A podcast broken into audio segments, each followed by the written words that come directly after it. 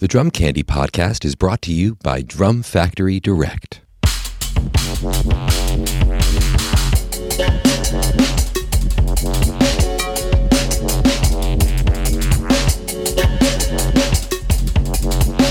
What's up, everyone? Welcome into episode 44 of the Drum Candy Podcast. This is your host, Mike Dawson, coming to you from Drum Factory Direct in Pittsburgh, Pennsylvania. This week, I'm sitting down with Mitch Zlotnick of Audimute. Mitch and I worked together to redo this room. If you're watching the video version, you're seeing a new, finally cohesive background to my video.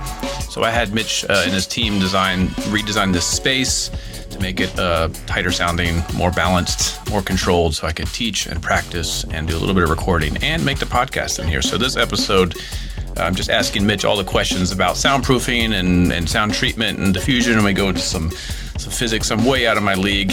Uh, it's a real fun hang. So if you have any questions about how to treat a room, hopefully this episode will get you there. And then if you want to follow up, definitely reach out to Mitch at Audimute on Instagram. He'll get back to you. All right, let's get to it with Mitch from Audimute. Take us there. All right, man. How's the how's the room look on camera to you? Um, it's it's a little washed, but it looks fantastic. Yeah, that's just the uh, the Logitech. The light, yeah, the lighting and such. But the um, uh, but that vibe you were able to pull last night was incredible. So and it, it's neat. And as you change the light, you're going to get different things. Like if you go to a 2700 versus a 3000 versus like a 3500, you're going to get different qualities come out. Um, you know the brighter whites this kind of thing and the hotter whites if you will are going to bring out like more your hardware and then you're going to mm. as you go that dark stuff like you did it, it, it, almost gave like a vignette kind of effect yeah i mean dude yeah. it's it's I mean, my favorite artist is Van Gogh, and I feel like I'm living in a Van Gogh, dude. But it's cool. It's interesting, but not. It doesn't take away. It's like, it's it's it piques your interest. Like, wow, that's really unique. What is that? But it's not like so busy and that's what's unique about your design. Um, I, I, think what they were going for initially was almost like a thing where you'd have like a centerpiece and then these things on the side. And what they really did a nice job uh, in the graphics team of was just kind of blending the whole thing together as one to make it more mm-hmm. contiguous, but but definitely sectioned into two different areas. Um, uh, with the multi depth versus the flatter area with the felt, it just dude, it looks it looks great. Really looks great. I'm so, uh, and I couldn't be happier because if you're not happy, I'm not happy. So this, this, this sucks. Come get this crap out of my house. I'll be right over, bitch. I'm coming. Go use the B word. So no, I'm coming. so I'm coming to swap that out. You know, because you're you're two hours away. You should come up here. Come pick up your own shit, man. Oh, there's an S bomb. Sorry. Don't drop an F and work. yeah, no S's. Ooh. So I think if you're um, um, just come get your own stuff, and it's great. You can actually pick out what you want. It's kind of cool. so like we got fun. Right. Like this is all R and D behind me. Well, we'll show you. Just lead the way, bro. yeah. What do you? What do you? So the R and D, what does that mean? So what is the stage of you for research and developing new product? Like, how does it work? how does it work? Um, it works. Um, sometimes it works accidentally.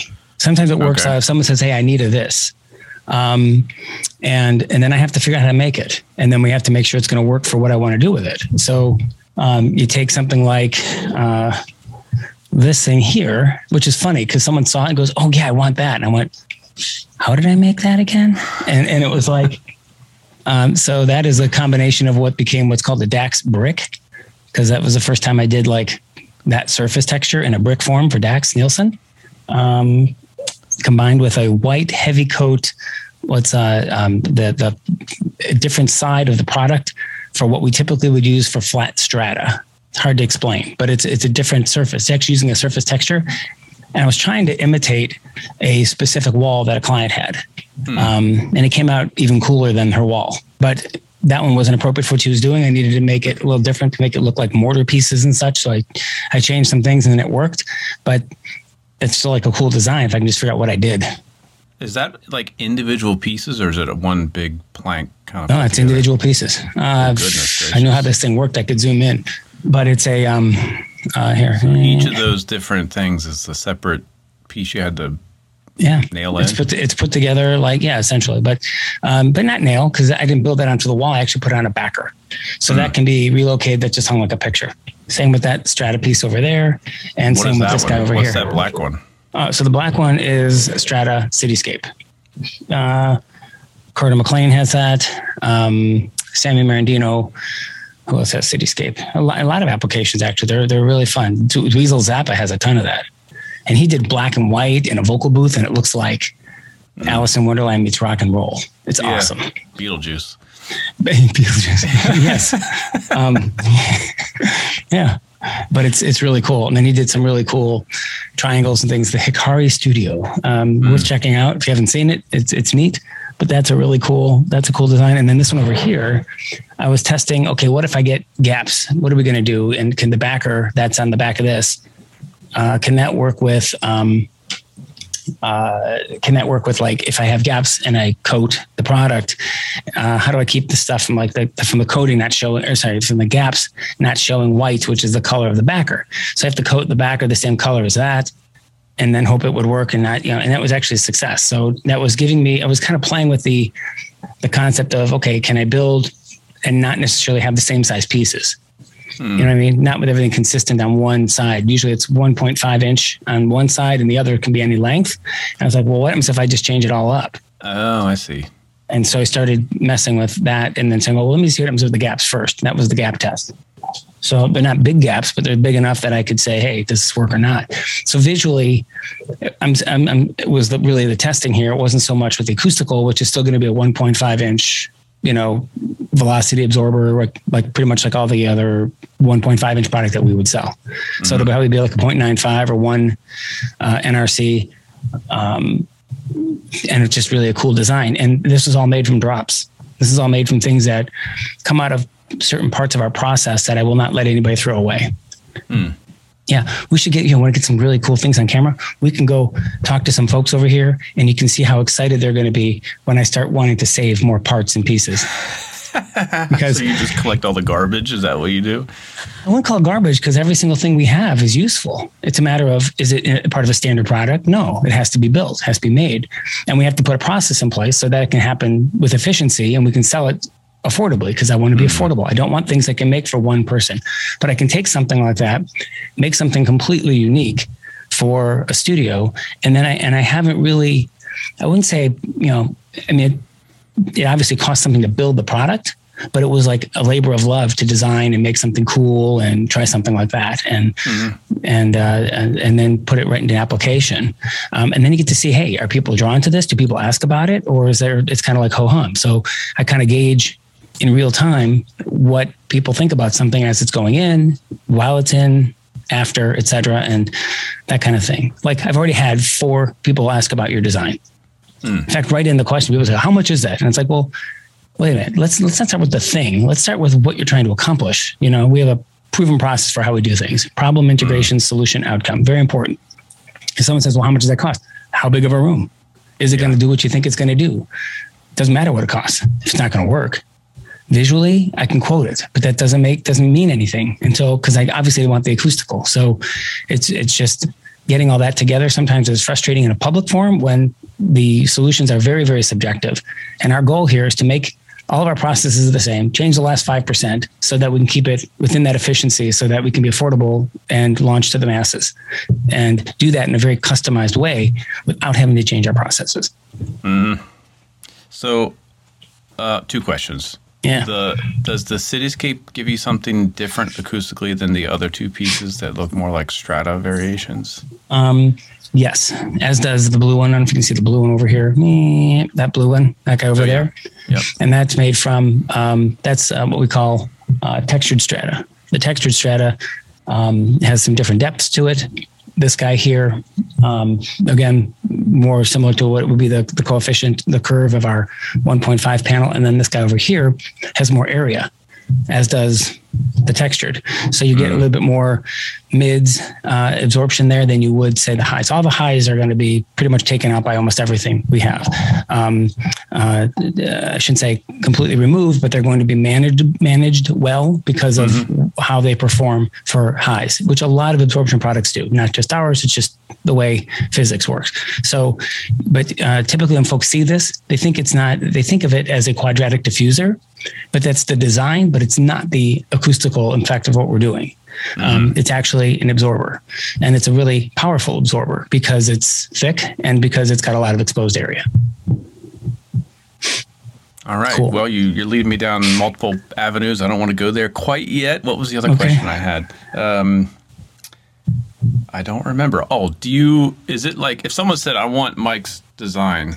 Is it like yeah. no, we don't repeat designs? I mean, how does that work? Um, me personally, I'd say no. Get your own design. No, I wouldn't, say, I wouldn't say that. I'd say I'd be glad to make you your own design. But I want that design. I mean, it's like I don't want somebody to look like you. I think I would do something with that spirit of of the you know with multi depth, this kind of thing. I would also take obviously first in consideration what I'm trying to do acoustically, and then I could do something that in that same spirit, but not looking like you, because I don't think someone really wants to do you they kind of do. They might want to. Maybe you, you know, that can be kind of freaky sometimes. It's like what do you call? What was that movie with the? oh come on. Um, I don't know which one you're talking about. Face it's off a crazy, with Nicolas Cage. it's, it's, um um oh um oh my god Bridget mm. Fonda's in it. Oh, it's um yes that man's um Holy everybody's cow, watching that's this. A 90s, that's a 90s yes, like yes. classic. And she dresses up like her, like her and everything. Uh, um, oh, my wife would know. She, she would single like, white female. Boom. Thank you. Oh, killing me. So single white female kind of thing where, you know, I, I, want someone to have their own design, be in the spirit, but not like single white female Mike Scary. yeah. Yeah. Yeah.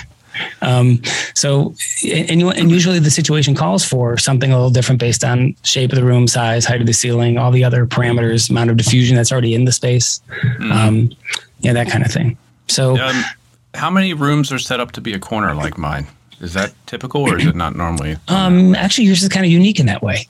It's kind of okay. cool. But a lot of folks like will have some kind of like because they'll want to do they'll want to have the acoustical treatment in place, but they'll want to have like a main shot. They'll want to you know they'll actually know in advance what um, what type of um, what type of uh, uh, what do you call it, camera angles and things like this they want to have in place.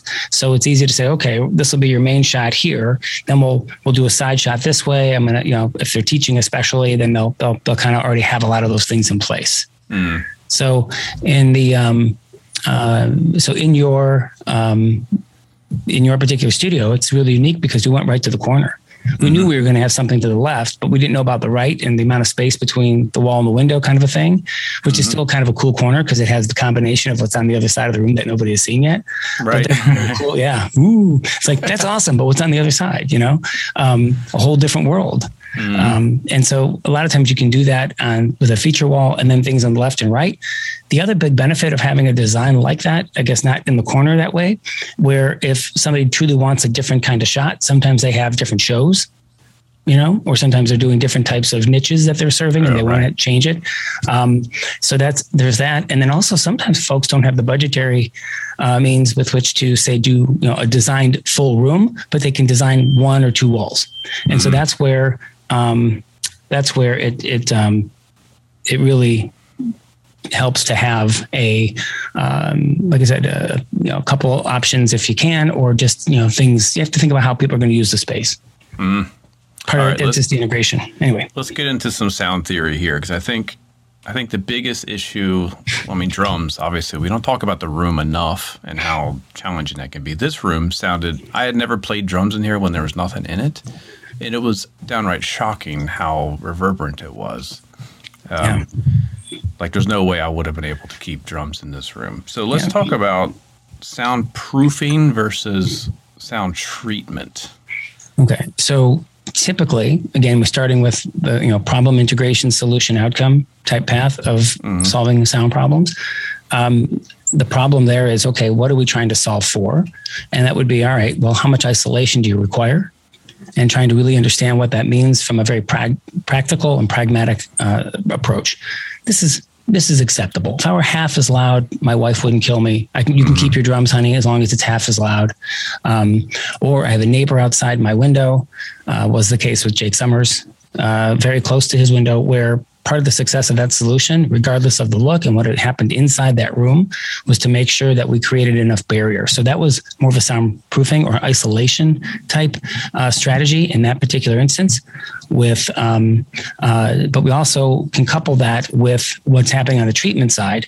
And based upon what we're able to remove in the space or adjust in the space, will affect how much can actually leave through the deficiencies in the boundary. And that would be, mm-hmm. say, in most cases, like Jake's case, the window.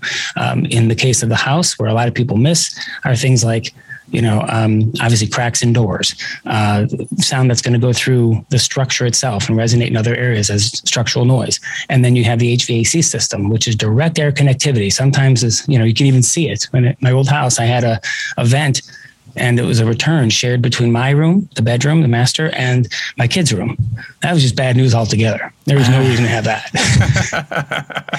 I'm proud that was a problem, um, but it was you know, but that's like a um, uh, it was good to you know to recognize that as these are the things that folks need to look at. I think even taking a picture of it to show how you know because I like to teach my team and show them things I bump into in the field to show why that can be a problem in working with someone's home, um, mm-hmm. whether it's recording to try to isolate for that or just your daily activities. So, difference between the two, I think when people speak to soundproofing, they're talking about isolation.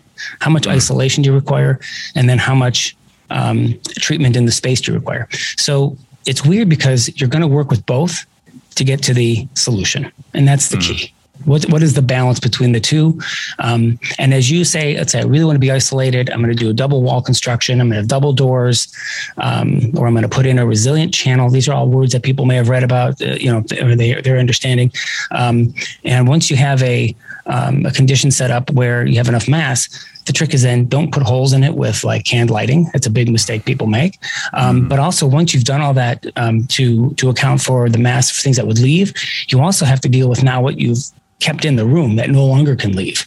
And mm-hmm. so managing that by changing angles on walls, which is a very expensive proposition for a lot of folks, and also comes down to the reality of okay, how much isolation do you require? And then mm-hmm. what kind of treatment are we going to need or or should we need based upon what we're you know um, what we can change based upon budgetary constraints often that's where it's going to where it's going to stop especially where somebody's in a temporary situation or perceive a move in the near future mm-hmm.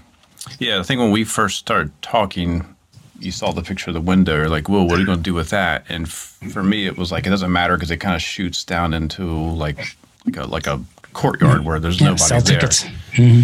Yeah, so I think I mean, that would have cost a lot more, right? If we would have had to deal with that window. It's a big. Uh, no, no, no. Because you know what? Because the neighbors aren't right there. If you had somebody, um, I mean, what would we do to add mass? Obviously, my first choice in that scenario is okay. Hey, can we get a can we get an appropriately rated window for what we know is going to be going out.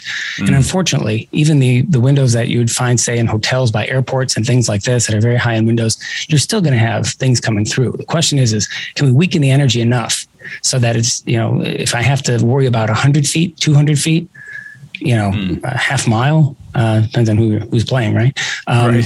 but in some cases, um, like Jake's, I'm talking, you could jump from his window to the neighbor's bedroom window, and that's like that's really really um, that was that was tricky but we we we basically added a mass layer we put in a sheet of our uh, 6.4 uh, peacemaker and then i just put panels and i knew once i did that plus everything else that was planned for the space i wouldn't have an issue and outside mm. it was no louder than than the birds chirping the birds outside were louder than his playing at full oh, force wow. wait so did, did that negate his window entirely um, he would not be able to use the window in an easy way. We could have made something that would be removable, but why does that not work? Because a situation, a solution that's going to have mass is going to be heavy and hard to move. And that's just a pain in the ass because you have other things in the space and you may bring it up and down. He's got other windows, so it wasn't in your situation, but in your case, um, it's not necessarily expensive proposition. Sometimes just layer of mass loaded vinyl, um, which is clear. Get the make sure you get the uh, uh, the, the thermal controlled, or there's a, uh, UV rated version of mass loaded vinyl that allows for, um, I guess, better longevity. The product doesn't yellow on you, um, mm. unless you like yellow in your room. Go for that, yeah, that look, uh, that cyan look, um, and then you get, um, uh, or you're you're doing something like that. But I think you know, and then panels on top or something, just to, just to help. Again, it's a reflective surface, so we want to we want to treat that um, as a percentage in your space. It's it's a lot. In other spaces, it's not as bad, but um, you're working with those kind of things. That's why it's good to get a kind of a pro who's been down the street and says, "Hey, let's start with this. If you have a solution that costs 600 bucks or 500 bucks or could cost that much with with labor or whatever, are you comfortable with that?" And if the, the answer is yes, now you have a project. So you're kind of qualifying yourself based upon what a perceived cost might be. Mm-hmm. If you're if you're renting, you got to spread that over the cost of your lease. These kinds of things. So there's a lot of mm-hmm. common sense that goes into it that um, you have to think about in advance before you even start figuring out what what things you're going to employ. Are you comfortable with something that could cost between here and here? If the answer is yes, then you're kind of qualified for a solution for your window. Mm. what about floors and ceilings? I know we've we you can see the stuff on the walls, pretty obvious. Yeah. But the importance of treating the floor or in the right. ceiling. So floors and ceilings, um, real tricky actually, uh, because that's as, as it's part of your structure. Um, we don't want the we don't want the walls to vibrate uh, uh if we can help it. Um, we want to minimize that. Um, so in the build, typically you'll have something between the studs and the room itself. Sometimes that'll be an air gap if you can afford to build that way, but it depends. Uh, um, I can tell you that those are really important surfaces because they're um, yes they're connected to the structure but sometimes you have living spaces where there's other people who are closer to you than would be say your sidewalls Mm, you know your right. walls. So someone above you, um, uh, if you're in the basement, there you're above the kitchen, or you're above where your wife's watching TV, or where the kids are playing, or something. Or sometimes it's switched. But um, again, it's going to be a matter of mass, and uh, if it's isolation from, and you've got footfall heard in your recordings, and this sort of thing. Now you've got a much bigger issue because that's going to, you know, horses are kind of already the barn if the thing's already built, right? Mm-hmm. So now things like carpet go a long way. Plush carpet um, can help with some footfall. And sometimes the best solution is like, look, when I'm recording, I'm going to not let anybody in this room. I'm going to put up, you know, tape off the room or tell people you're going to be in there because that's the best solution is to not need one. You know, mm-hmm. um, don't play when during Grey's Anatomy, and your wife's gonna right. still love you. or This Grey's Is Us, or whatever the show. Does that still come on? yeah, yeah. Still, I mean, you're still catching this season. So I've been trained. I'm, I'm trained. Things I can do with noise in the house you know when and that's one of the times it's a not and that's why i can be married for 27 years you know so so you and Sarah, man, you got to kind of like you got to plan these things out because the best solution is to not need one. If I can practice mm. uh, and do my thing when she's not um, going to be bothered, then I don't need to have a solution. The only solution mm. I would need is one, say, to create the appropriate environment if I were going to record. And why anyone would want to hear me other than me? like I said, ain't an issue. So, I mean, the one the one thing I thought was going to be super problematic was the vent in my ceiling because that that connects to the whole house. It goes straight to the master bathroom. So it's not a major problem, but if my wife gets up at night, she can hear, go to the bathroom, she can hear me playing. So the simple solution was just putting this magnetic vinyl cover. Yeah, did you get one? Did you try it? I did. I had no idea that, that thing. Instantaneous, yeah. So again, we're kind of in the know and the hip, and we don't sell them, make them, if you will, but they're on Amazon and they're cheap. Uh, you know, would you get a three pack for 10 bucks or something? It was bucks? like, I think it was 15 bucks for three of them. Yeah. For three. Yeah. Big deal. And, and, and they have got right something. Off. Yeah. And so there, and you can, so if it's, uh, obviously when you need the airflow, you, you take it down. But if it's like, hey, I'm just going to do something for an hour at night, you have to remember to take it on and off. But again, it's not a big deal mm-hmm. for what would the cost of, say, insulated ductwork and replacement of all that, um, rerouting and things like this, or setting up a secondary, you know, path to your room and mm-hmm. have it mm-hmm. separate from the rest of the house. No, fifteen dollars, yep. done, non-issue. you know? And frankly i don't want to have to drag someone through that kind of condition. The worst thing i can do is to give advice where I have someone has to do the heavy stuff and it's like it's terrible. We get calls from folks that are in apartments and i'm doing this and i'm either bothering these people here or these people are doing that and they're bothering me here and it's in a temporary situation for everyone. Mm. so nobody's going to benefit from the build out except the owner of the building and sometimes they'll actually realize hey you know what I didn't realize how big of a problem this is. Now, what people are doing with their free time and who could possibly move in with podcasts, uh, interests, and such, or gaming or movies. Um, uh, and so they may actually contribute or even fix the issue by hmm. increasing the mass layer and building out a wall and doing things like that. So, um, of course, it's it's um, it's a whole other strategy in terms of where to go, how to look for for places. But I can tell you that um, you know it's it's um, it's nice when I hear because it's rare when the landlord will participate and help separate a space. Mm. It's also yeah, good to ask these things just before your lease. So it's almost like, you know, I'm thinking of moving. Got a couple months left. I'm thinking I'm about to give you notice, but you know what? I think I could stay if you could swing this. And now hmm. you've got a little bit of a, if you do this for me, I'm going to give you at least a year. And now they're like, hmm, you know, hey, I don't have to worry about finding someone. I'm not going to skip two months of rent or whatever, you know. And for a little bit of build out, you know, it's, it's a good time to kind of put your toe in the water. Um, I got that from Luke on our team the other day. I was talking about that. I said that is a great idea because that's really the right time to ask when there's something in it for the landlord not just drumming here it's real estate tips. Hey man it's well you know what? Because when we move we're loud you know and and yeah. to have your passion with you and not be married to electronic drums and not that there's anything wrong with that but it's a different feel. Um, mm-hmm. and um, i think it's it's really important to kind of take into consideration who's going to be around who might complain. Because if you can avoid those situations again the best solution is to not need one. Dig that. Let's talk about absorption versus diffusion. I know these are terms that everyone talks about, but what does it really mean and when do you use it? And Wow. Um, again, depends on the space in terms of the specific application, but the difference between the two is one is going to be more of a, let's say, a scattering effect, where it's going to break up uh, sound energy and scatter that and change the rate of return. Uh, sometimes cancel those uh, waves by how they will be affected by a diffuser. Um, uh, the absorption element is one of a, a, velocity absorber, for example, is going to, via friction, um, transfer the energy from what is a mechanical wave to an energy wave, and you don't hear those. So literally there is an elimination through friction in an absorption panel. Um, diffusion works similarly, only in the sense that when you weaken, uh, when you diffuse the energy, when you cause it to to have an inconsistent return, and you have different uh, waves bumping into each other, if you will, these kinds of things, um, you're going to break up how um, how that's returned into the space, and that's going to give you a similar weakened effect because lesser pressure, okay, is perceived as lower volume. Um, so that's another way of canceling scattering, and usually rooms will consist of both. Um, when I go into a space, um, I will, um, you know, you have some different depths on your wall. Not that there are huge variations and such. We could go there, but again, it's such a small space. It's very hard to do a lot. But we took a lot of the diffusive elements in consideration for how we made the design in the opposite walls. Mm-hmm. And I also knew you had yep. your desk there. And I also knew you had your computer there. And I know you had the window there.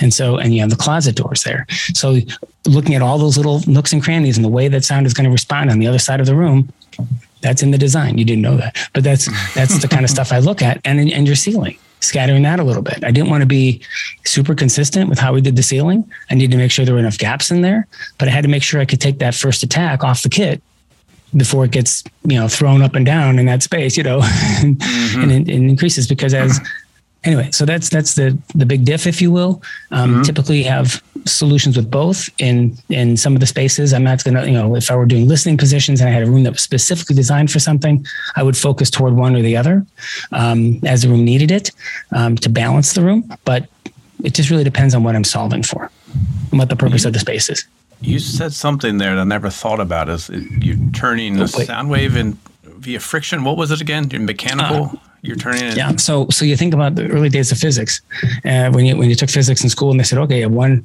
one vibrating molecule hitting another vibrating molecule, and that's kind of how you know that's kind of how uh, uh, sound moves from you know through the air, right? Um, it has to have a medium. So the whole concept of aliens with no one in space will hear your scream, and the answer is absolutely they won't because you can't scream if they can't hear it, and that's because there's nothing to connect you with the other mm-hmm. person because in a vacuum there's nothing else there. Um, sound requires a medium.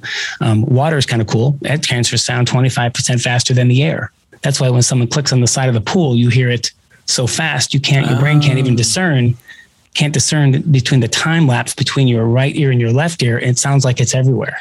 Yeah, yeah. Because it's hitting you closer to what we our brain is not used to hearing something that fast, and so you can't perceive where it is. It's just kind of interesting. Um, uh, anyway, uh, going back to your original original thought, which was the um, help me out here. Um, the the absorption turns, absorption turns, turns it right. via so friction. the mechanical what was wave, the process right. again? The mechanical wave. So the one one vibration for the next molecule, et cetera, et cetera, and that's going to you know transfer that way and create a wave. You have you have a, a molecule that moves this way, and uh, and and this one that moves in and out, and you know compression, ref- refraction. It's geeky. It's worth looking up. It's fun if you want some new words. But in in short, um, they they move from one molecule to the other. When it gets to your material, for example, um, that material through friction, okay, will basically turn the the wave as it as it hits it. Much like I almost compare it to water and the lap lanes, where uh, the waves are are essentially uh, canceled. They're they they got this big.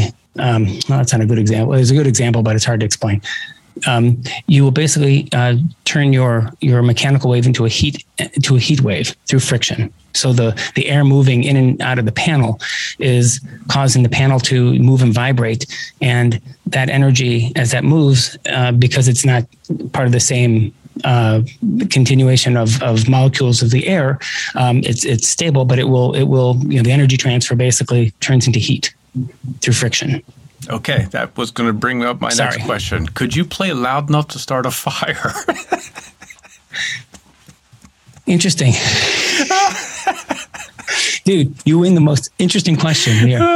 Um, yes, I, I, mean, if I, would had say. like a jet engine in here and I cranked it up, would these panels say- just ignite? I would say, I would say, uh, no. It would have to be pretty loud, but it's the same concept. I mean, um, you know, technically speaking, you could use sound waves, right, to to move. I mean, we actually cut our material with sound waves. Oh, no kidding. That's cool. And we use ultrasonic cutting. And all that is is a vibration that moves so fast and there's such friction, it creates heat and it actually separates material. It's fantastic. It's really cool and it's hmm. clean and it doesn't have smoke and it, it's this kind of stuff where, you know, if you're cutting fabrics and such, so which we do. So it's really neat to have that kind of technology. Um, so the answer to that is yes, but I don't think a human could do that. Um, considering our, our, our ultrasonic cutters vibrate anywhere from 30,000 to 60,000 um, uh, uh, you know, Kill- cycles per, per second. So it's like, it's like, holy cow. I mean, it's very, very, very, very, very fast. Um, 30,000, 30,000, 60,000, I think uh, a minute. It's going to be a minute. You know, it's like, I don't know. Kilohertz? Is that kilohertz? I don't know. I'm, Uh, getting it's out, I'm out of my league. frequency. uh, it's, it's, it's, it's, yeah, not getting overly geeky on it. It, it. it really is cool to look up because there is technically a, it is transferred to heat energy, you know, to thermal Hmm. energy. Um, Fascinating. yeah, that'd be funny. You could heat your home by beating your drums.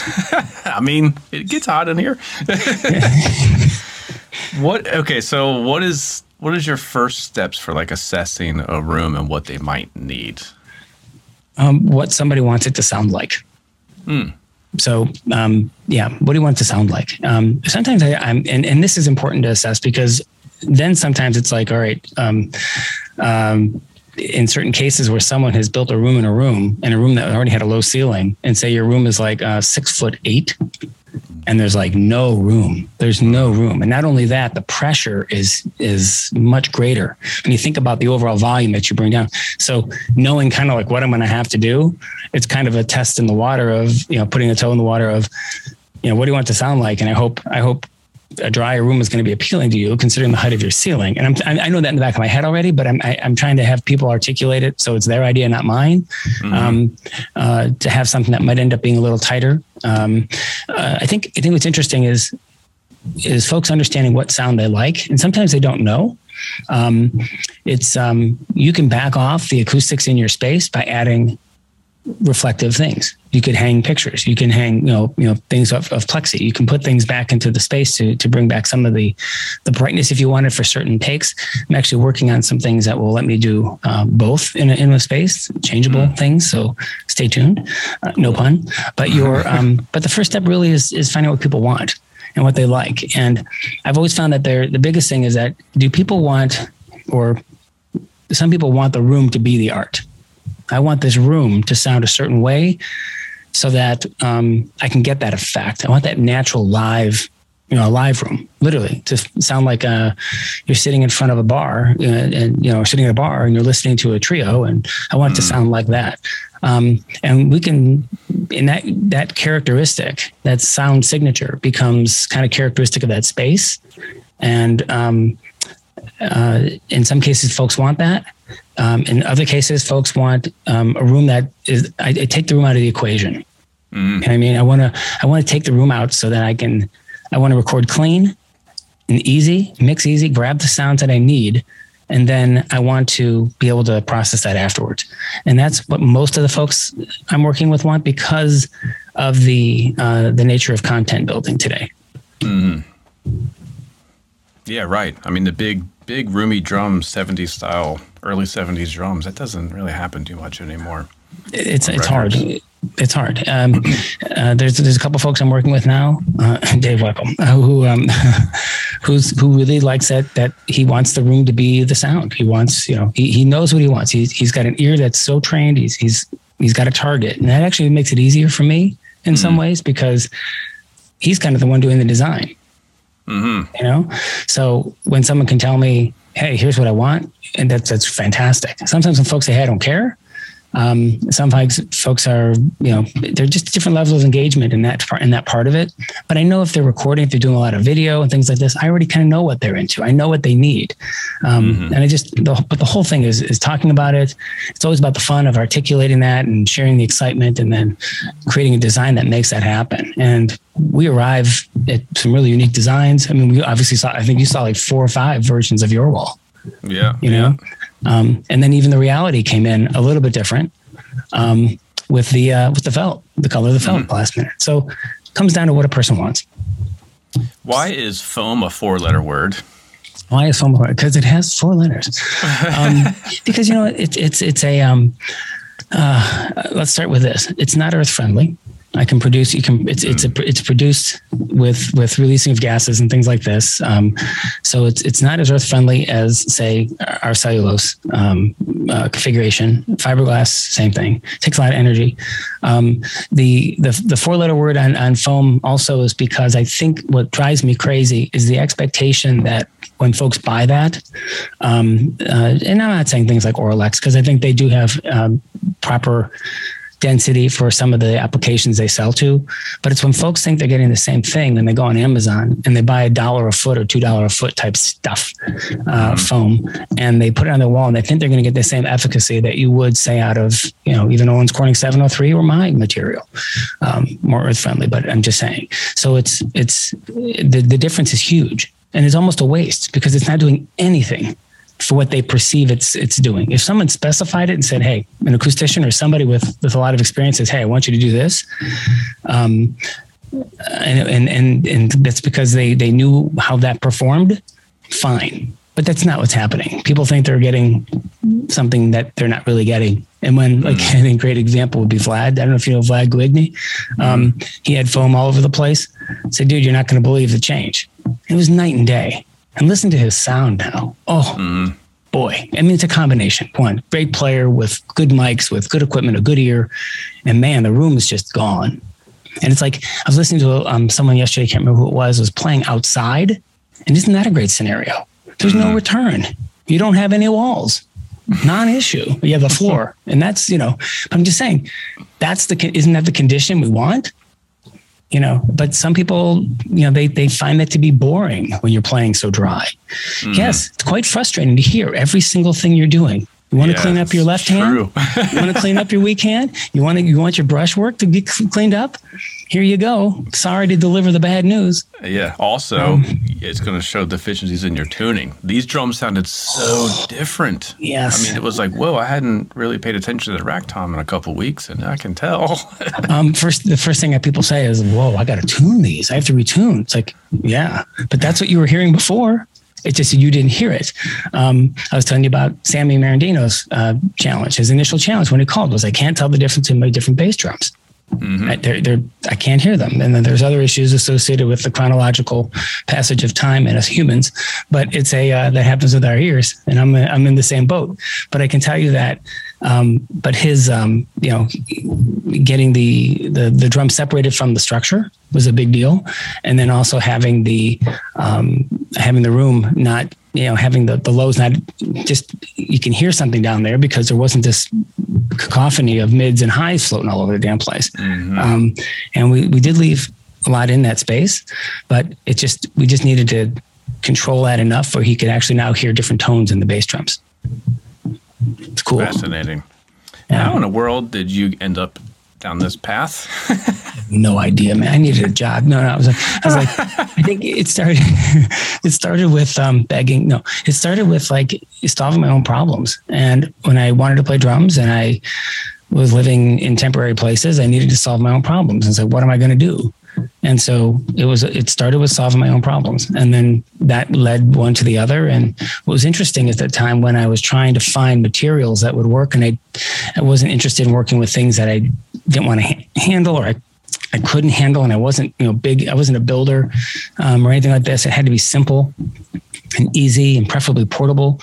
And so the concept of a sheeted product was was great and getting the right density and getting it tested and having it, you know, be able to uh, to have you know good lab reports that would show the actual performance of the product in terms of also like having it you know held off walls and such simple easy portable um, and works and cheap for drummers because i was not making any money at the time and so it was really important um, to make something that would work for me. And once I had it, it was like, well, I was on eBay at the time early selling a bunch of different things. I think I told you that funny story that we'll mm-hmm. avoid on, on, on this podcast, but finding things that, that, that had value there. And I realized that in order to stay there, to continue with the sales, you needed to be your own thing. You needed to source your own thing. And I realized, wait a minute here, 70% of manufacturers are making stuff for somebody else. It's outsourced mm-hmm. manufacturing. So I don't have to make it. Okay. I, I do make things here in the United States. They're ours, but I think it's a, but I do want, I don't have to be, you know, the manufacturer. I need to be the brand. And, you know, case in point, I mean, it's so funny because I just saw this the other day. Do you know who makes BW3 sauce? BW3. They're renowned for their sauces, right? Guess what?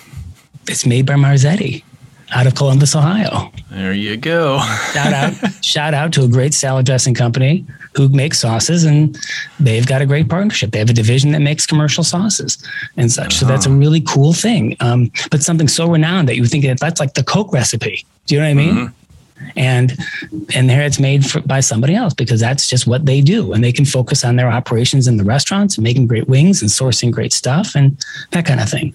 Um, uh, so I, I, just to say it's a um, I got into it through what was available. And at the time things that people were getting rid of was available you know, mm-hmm. and that's where I started with anti-vibration things with neoprene and different, and then just started doing a lot of sourcing and a lot of learning a lot of studying and testing and finding and spending a lot of money in labs to make sure things are doing what I was hearing, but make sure it's actually happening because I have to prove it, right?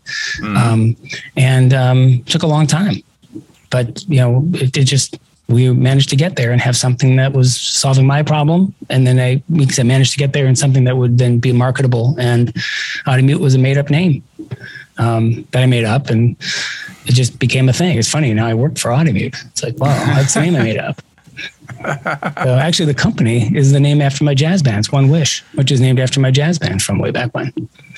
So go figure that. But Audimute was born, and you just never know what you're going to end up doing. Yeah. Just stay stay passionate, stay true. Don't be afraid of the hard work, um, and you will. You know, perseverance and honesty, um, mutual helpfulness, those kind of things go a long way. Do you still play? I, I, I you know when I really retired my sticks is when I met Carter McLean. He'd hate to hear that. He'd hate to hear that. and then it was because it just went downhill from there. It was like meet Carter, and just even in the testing, and I'd never, I'd never been, I don't think ever that close to a professional drummer, like a pro. And you looked how relaxed he is. He could almost fall asleep on the throne. I'm like, man, it was just, I would never arrive there. And I realized, you know what?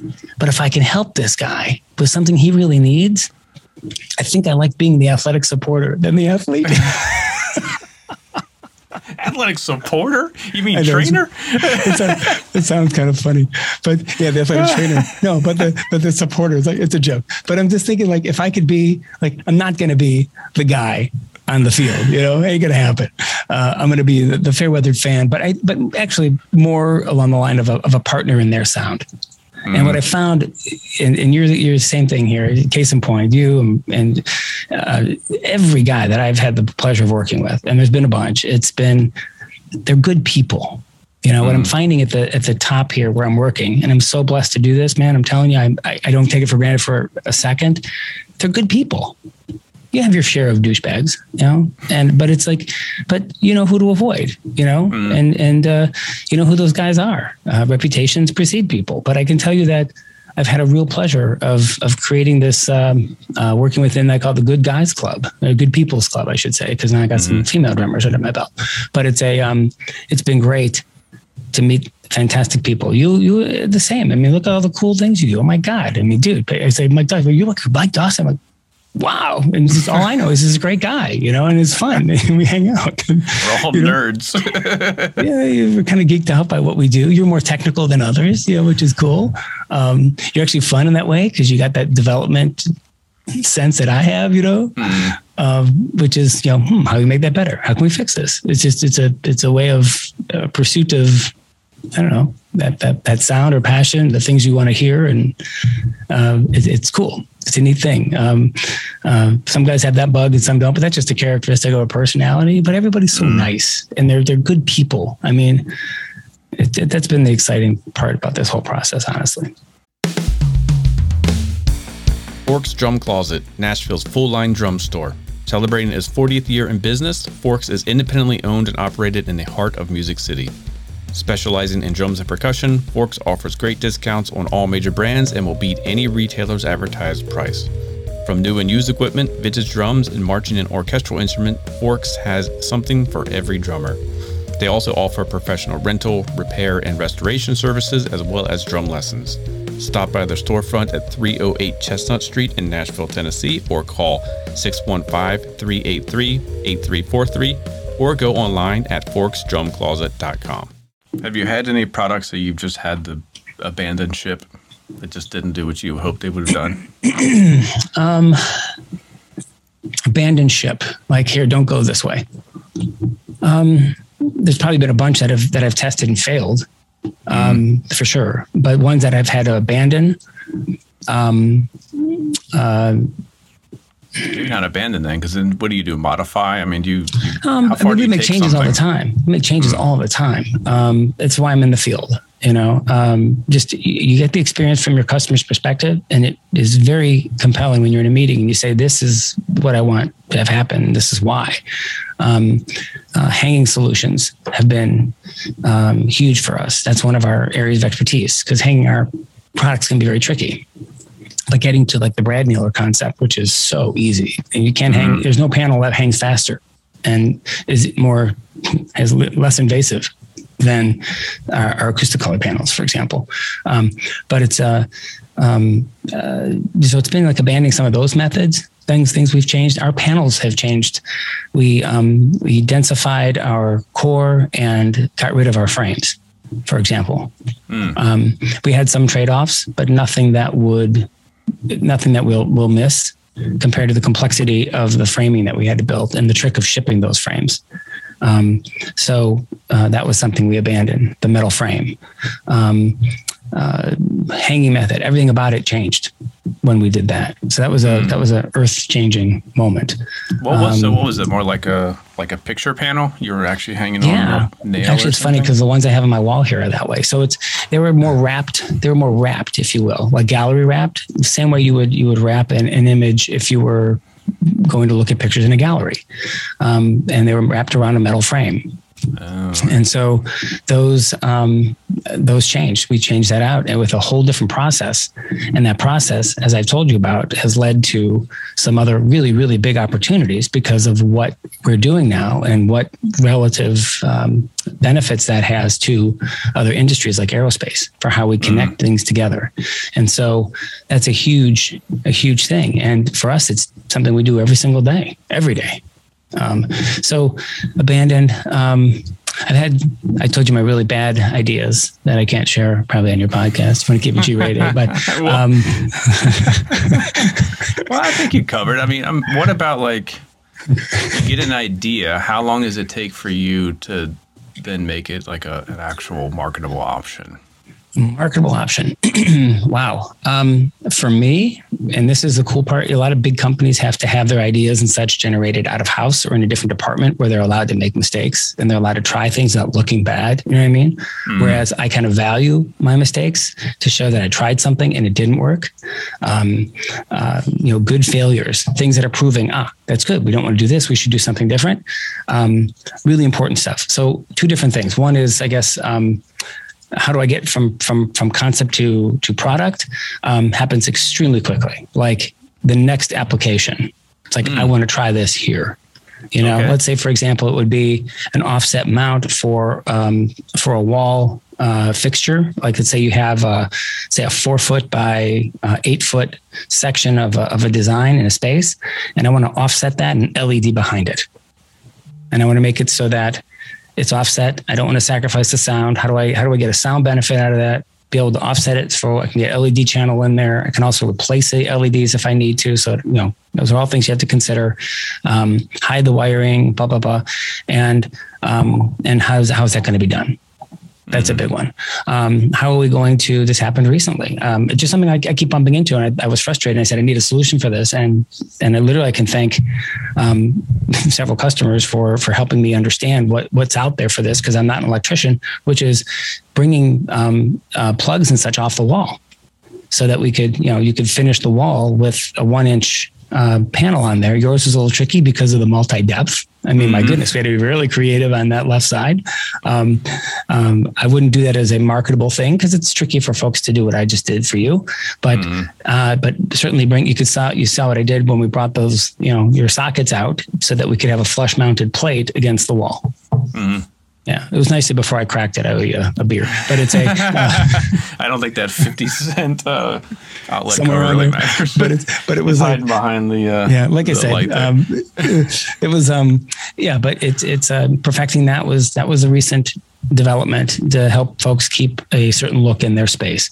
Um, um, there's a bunch, man. I fail a lot. I mean, I tried to do a thing where I could have a grout grouted panel to really have like something huge and seamless. Fail. um, couldn't get the right material. I couldn't hide the seam, you know, like a BASWAphon mm. who does like like acoustical plaster, and you come in there, and their whole thing is they literal plaster curves and all kinds of beautiful things with contiguous surfaces. Um, uh, it doesn't work with our with our stuff. So mm. trying to focus on like buying sections of things, putting them together, and may, be able to make it seamless it doesn't it's just hard to hide those seams really hard mm. especially when you're talking about a material like ours that's made from recycled fibers that is going to have natural you know slight variances in things um, there's going to be slight variances just because of how it is working with recycled materials it's part of it's mm. part of the, the nature of my beast but anyway uh, how big of a panel can you currently make um, well as one piece uh, yeah. uh, it, it really comes down to what we can ship do you know what I mean? Okay. Um, yeah. So that's that's and then what can be handled on site, right? Do you know what I mean? We've made some really big panels. Um, uh, I don't know how big the largest would be. You start getting into the area of um, uh, players in my market who will uh, build things onto the wall, and those are like called, called stretch wall systems and things like that, where your panels are actually built onto the wall, and then you cover it right there on the we put the material in mm-hmm. and then you cover it and it's kind of a stretch thing between right. your you know they fit into your um, your track which is essentially your edging uh, and then there's different ways of finishing that edge based on those systems different animal um, highly decorative uh, very different installation process um, a little more invasive, obviously, but it's uh, it, in some cases it works. I don't employ that. Um, I do have some OEMs we sell to who have that system that use us on the inside as their absorption panel, um, but um, original equipment manufacturers essentially. But it's not uh, it's not our intent to launch that. So biggest I like to make. Um, the biggest I think is a four by four, me personally, because when handling it in the field, you know, four by eights, I can do those. They're just hard to handle. Mm-hmm. Things get messed up. You know, if it's an image panel, things get kind of dirtied. Can be done. Not my favorite. Best thing I like to ship. I like to ship things in small packages like two by fours. you know, mm-hmm. where uh, or on a pallet, a four by four pallet, where things just don't get messed up, you know, in in freight. Um, someone told us our crating was so nice that they would ship their children in it. Please take them. take my kids, ship them. what's this? Oh man, well we're coming towards the end here, and I kind of wanted yeah. to I wanted to make sure we we covered just some like hierarchy of of what's the simplest solution, and then how far can can someone potentially take it. Um, simple solutions. Um, are you talking with with specific solutions that we have, or in general, or? Well, let's say yeah. Start with what you have, and maybe maybe it's just yeah. like put some furniture in your room is your uh, solution number one. I mean, sometimes getting some stuff in the space, right? Obviously, uh, but simple solutions. Uh, simple is like sound absorption sheets. Um, simple, easy. Uh, you know, sheets. They're they're they're made for absorption. They're made for what you're going to be using them for, especially for drums, because that's it's my first innovation and still among my favorite. Um, then there's it just gets cooler from there, but it doesn't mm. necessarily get more effective from there. Oh, okay. Um, depending on how you install the sheets, you can you know hang them off the wall by, by putting an inch or a two inch gap behind it. You're going to get a much bigger you know bump in the low in, in the in the mids. Uh, I'd say low frequency. It's hard to absorb, but you're going to get a big bump in the in the uh, in the NRC. Um, you get 20 to 30% more efficacy by taking any panel and offsetting it an inch or two. So um, anyway, so sheets are a very inexpensive way to start it's really just talking to somebody. I mean, I get a lot of calls from folks that obviously already have solutions, but now they want something cool. And I'm like, okay, don't throw out your old panels. Let's figure out how to reemploy them somewhere else in the space mm-hmm. so that mm-hmm. they're still usable um, to some degree. You paid for them. They got made. Yes, you poisoned our atmosphere, but you know, hey, it's okay. You know, well, uh, now, yeah. like now it's made. Let's use it. And the worst thing would be to throw it out, right? Um, right. Or give it to someone else who's just starting out, and and you'll kind of just step up and then do a good thing and help somebody who would really appreciate what you've got there. Um, not great stuff, but when they're ready to step up, same thing happens. But this way, mm-hmm.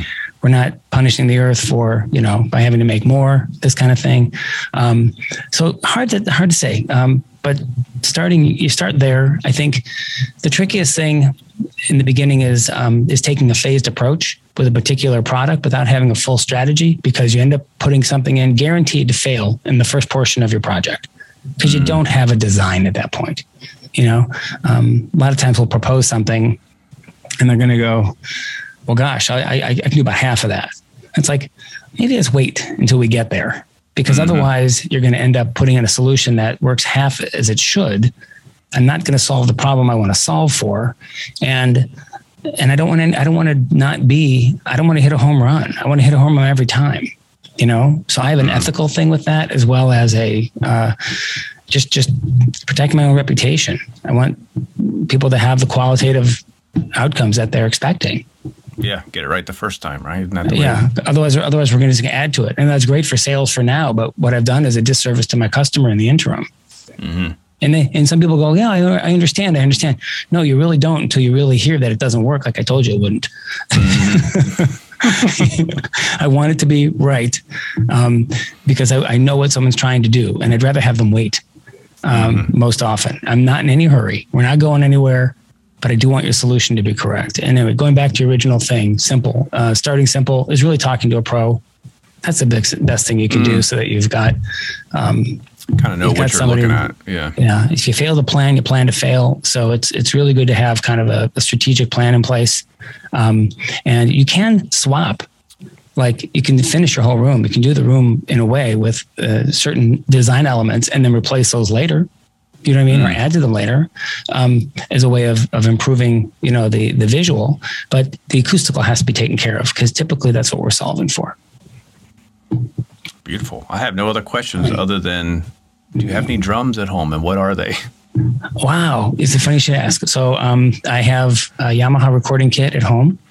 Um, I have a, a, ton of cymbals, um, if, again, pursuit of sound kind of thing.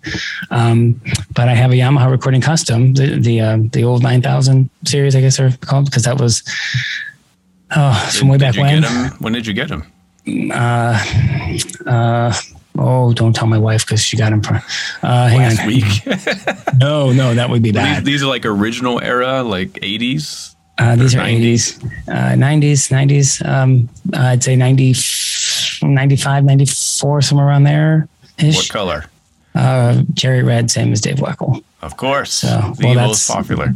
yeah, well, of course, because that was the guy. And then I got a uh, Rick, Rick Marotta um, uh, hip gig kit as well. From Yamaha, um, and uh, love that thing. And that was just because I was getting tired of dragging around the recording customs. But mm-hmm. uh, that was just from being a Dave Weckl fan and uh, and all during the day, and Joel Rosenblatt and those cats, and Spyro Gyra and all that. And so, starting out in smooth jazz, that was a great way. What a great kit too, and still sounds great.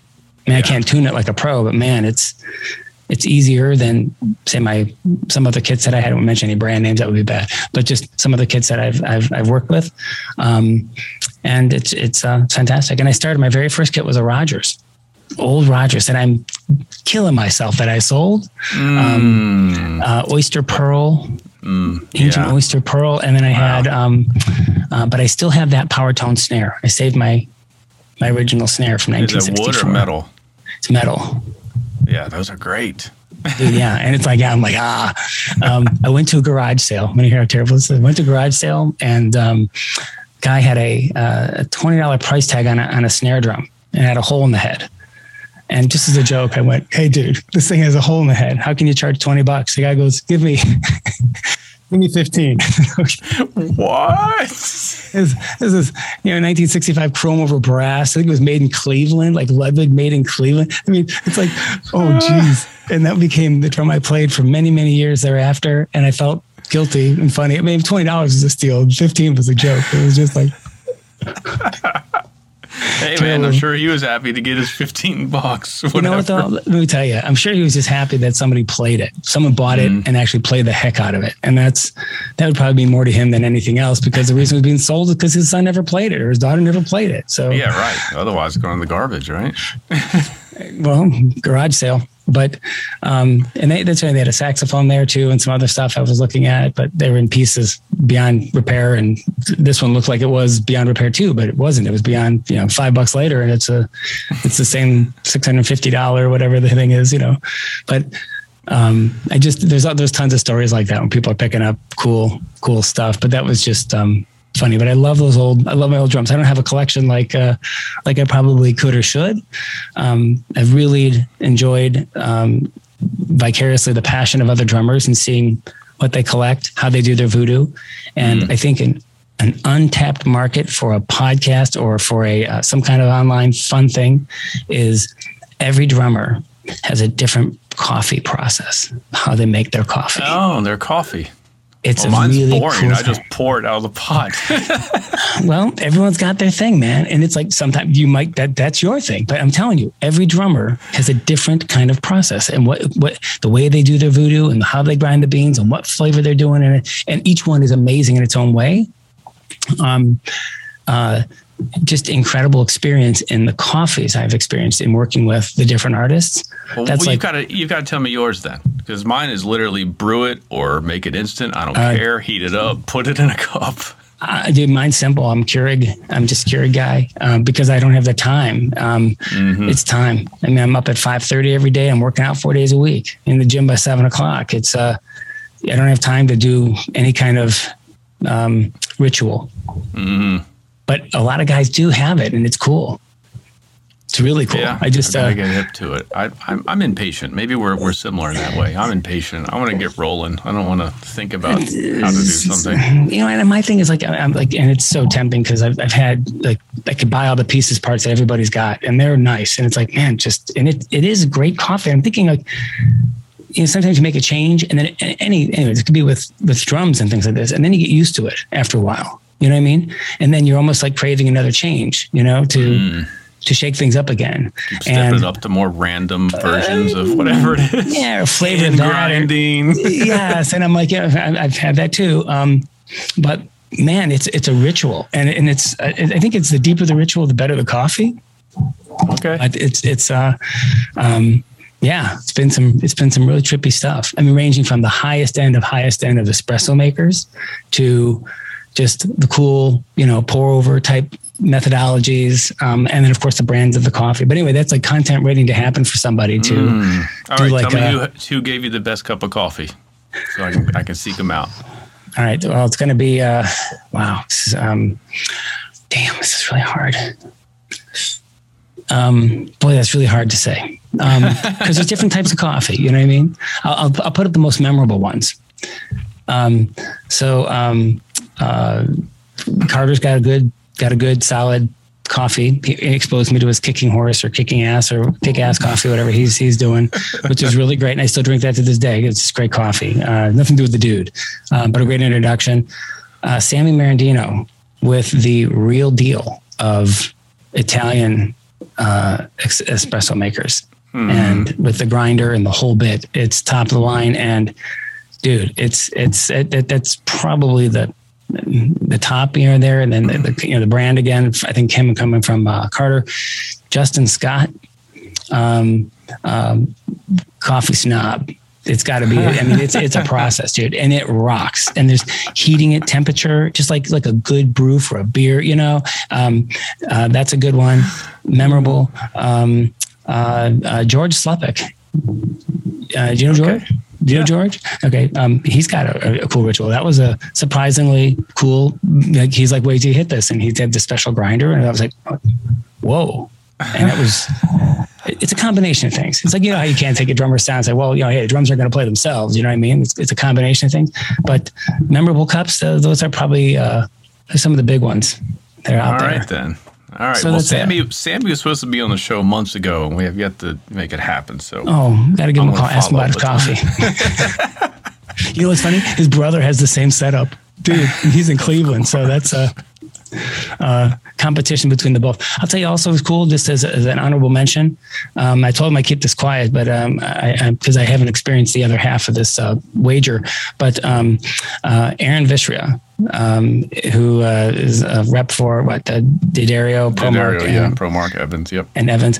Uh, so Aaron makes an incredible chai an incredible mm. chai tea. I mean, like holy cow! And the upma was amazing too. His wife made, um, which is like a um, Indian oatmeal kind of thing going on. Unbelievable, filling, satisfying kind of thing with dal. It's it's. Um, I'll be start making that, and I'm hoping he'll give up his chai recipe. But he competes with Kaz Rodriguez. And, the, and the, there's a big chai competition going on there. So um, I'm just waiting to to meet Kaz finally in person because we're working in a studio for a year, and they, you know, now he's here in the United States. But it's like man, I just waiting to throw that out. For it's like, you know, taste his chai. Cause I'm sure we'll get together. He's going to make China and be like, it's almost as good as Aaron's. I'm just going to throw that out. He'll probably never see that. I hope he doesn't see this, but anyway. well, what I'm learning is I had an epic fail. I didn't give you a cup of coffee. no, dude, dude. Oh, but you know what you did do? And I said, Hey man, I need something local. And I didn't realize this till I left, till I left you. Um, so I met with my, my uh, nephew after hanging out, and it turns out that, uh, or yeah, my nephew, and what, what you gave me, it's it's called a it's a with the French fries, the salad with the with the French fries on oh, it and all that kind of stuff. That's, That's a, Pittsburgh, Pittsburgh salad, dude. I, I, we had this thing, but I didn't know that that was like actually like a thing. Dude, yeah, I mean, I'm sure salad. your your arteries didn't love it, but yeah, there's French oh, fries on everything here. dude, but yeah, but that that's called a. There's like a name for that. You can order a Pittsburgh salad, and they do it with different things, and it's got the French fries and the cheese and all this kind of stuff. And I don't know how. Um, how your your your your neighbors will go at the uh, do they actually eat the lettuce or they leave it there? I don't know how that works, but man, it was like I get it. And I was like, I didn't realize that that was actually the local thing. I said, oh, we did salads. It was cool. And the Euro was really good too. But it's like, like yeah, that's anyway. the, um, that's what they fed these steel mill workers. Everything all in the salads. You get everything, all your, everything you need in one, one swoop. why not? I mean, why? You know, it's, it's, I mean, uh, but uh, Chicago Red Hots, you know, they're putting everything on hot dogs over there, you know. Just, yeah, yeah. That was a combination of how we get things into our bodies. But Man, you can always make healthier choices. One of which is well, to stop listening to me. I owe you a nice cup of coffee next time, then. Oh, dude, no, no. All right, it's time for a new segment of the Drum Candy podcast where I'm visiting with Chris Hawthorne over at Hawthorne Drum Shop here in Pittsburgh, and we are going to dig through some of his inventory and some of his personal collection where we kind of explain some of the details that go into this whole crazy world of collecting and buying and selling and vintage and used drums and all of that. So uh, this week we we have a cool Ludwig standard kit that we check out. So we're going to talk about what is the Ludwig standard kit. All right. So let's dig into all things Ludwig standard. How does it compare to the? I don't even know what the the pro line is called. I guess Classics? you'd call them like classic classics. Yeah. So, what's the main similarities and differences? So um, these are three ply shells, the same as the, if you want to call them the classic. So like the downbeat configuration, the super classic configuration, they're all three ply, typically maple, poplar maple shells with reinforcement rings. Um, after this, they came out with the the Ludwig rockers, and for a while those were like a four ply maple, and then they came out with like the cheaper ones. But um, they did these um, standard shells or these standard drums to kind of be more of a middle line, affordable, you know, drum kit as opposed to paying like more for a you know a classic maple kit. Um, differences are lugs, so they don't kind of have like the cooler Art Deco style lugs on them. Right, right. Um, diamond plate's a little bit different. Obviously, different badges um, as opposed to the blue olive. Um, and uh, yeah, You know when they were introduced? uh, in the late '60s, I want to say maybe '68. Okay, so is there a different badge on the 60s standards? No, It has the. This looks so 70s. I know it's it's. I've had. I've had a few kits that were that were stamped to the 60s. Now those shells might have been so these were B stock shells, and a lot of people don't know about that. Is mm. that they're in fact B stock. So the shells might have been sitting around for a couple of years, and then they developed the line, and they still had the stamp when they were made. So that might be why. Hmm. You know, I don't know if those drums actually left the factory in the 60s or Oh, not. I see what you're saying. The stand, the shell, the raw shell was made in the 60s, but you don't necessarily know when it was put together. Yeah, I could also honest. I don't know the catalog offhand, Yep. and I could just be making that up.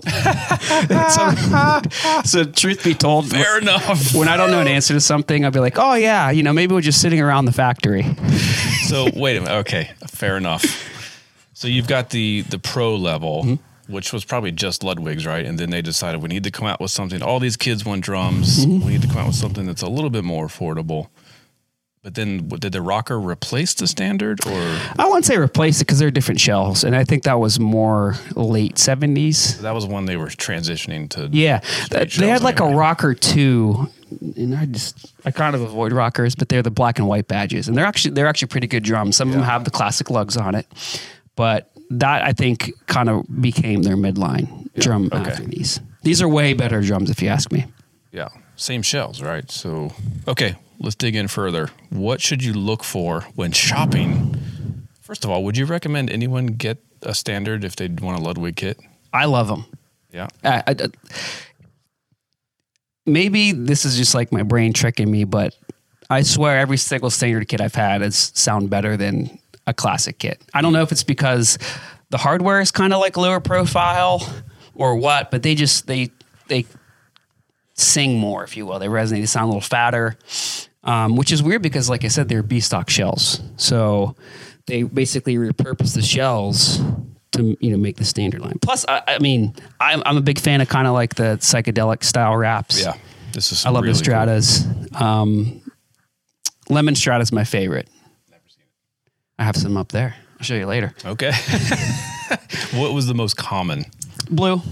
They did a lot of blue. Like just a metallic blue? What was it? Yeah, it's it's it's kind of like a well, it's a it's a pearl cut kind of type blue. Okay. But it would fade sometimes to green. Um, bronze strata, red strata, you know, excuse me, ruby strata is pretty common. And then there's avocado strata, which is one of the more rare ones, and then lemon strata. They also did astro finishes. I mean, So it's like uh man, I'm trying to explain it. Very like hippie.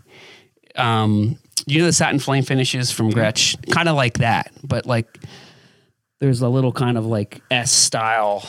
I'll see if I have any wrap I can show you. is it textured? Like this is like a yeah, textured. Yeah, absolutely. So it would crack and split. They did gold, they did white, they did like a blue. Another one I can't remember, but definitely like the psychedelic because that's what was you know I mean, it looks this looks way hipper to me. So let's say someone comes in, because I imagine the prices on these are now kind of creeping up to where the the regular Ludwigs are. Would you steer someone towards this versus the regular one? What would be the determining factors? That's a good question. I I would probably ask him like how much you care about a finish. You know, because uh, some people don't like the strata finishes, like a sparkle, or um, also want to like conf- consider money as well. These are a few hundred dollars less than a classic kit. Um, they used to be way cheaper, but I think that they're becoming more popular now that people, more people are playing them. Yeah. So this kit in, in particular is a single owner kit.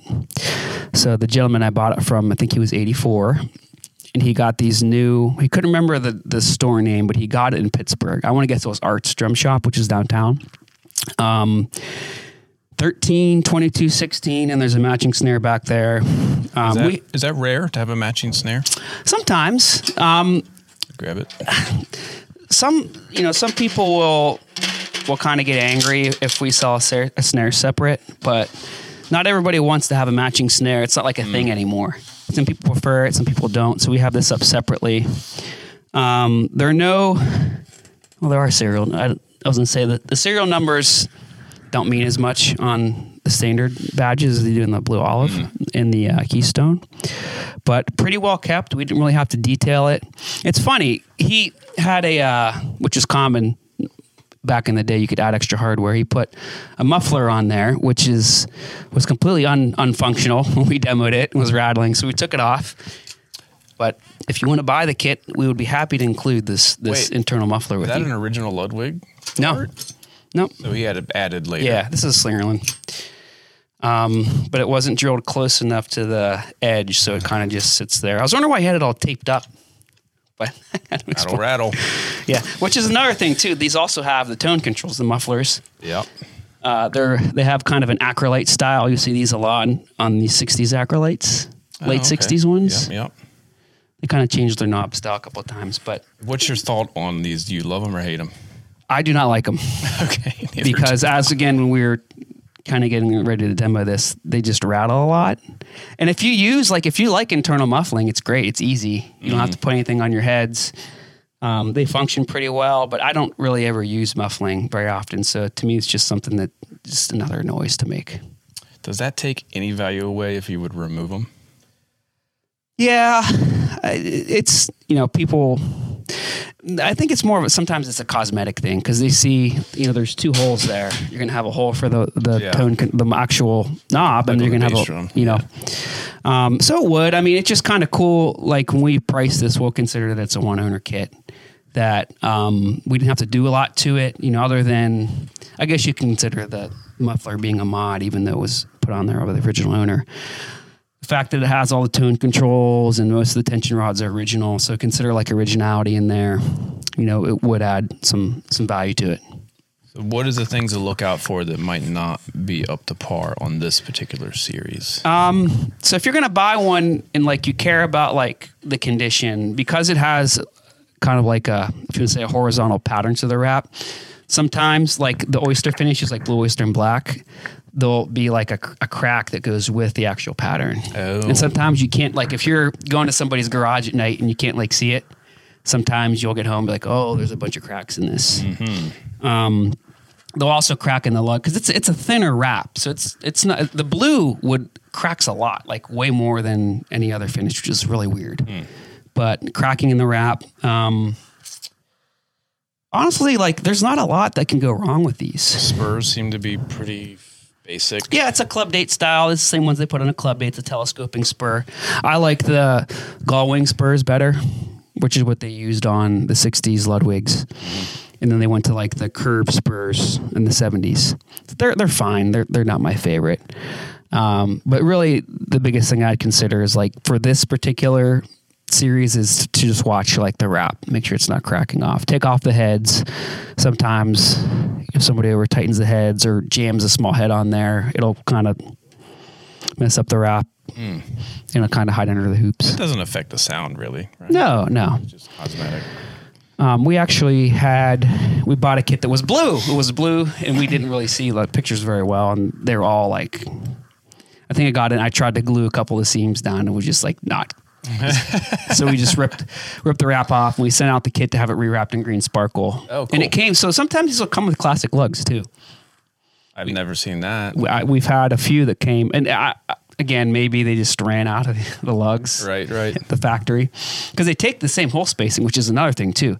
So if you get one of these kits for a good deal and you don't like the lugs, these will take the the classic style lugs. You can turn it into a classic kit. There you can. What's that other snare you got over there? Oh, so I brought this. This is another.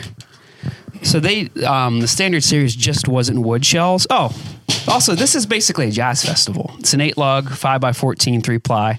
So some people call this a poor man's jazz festival, but it's not nearly as much.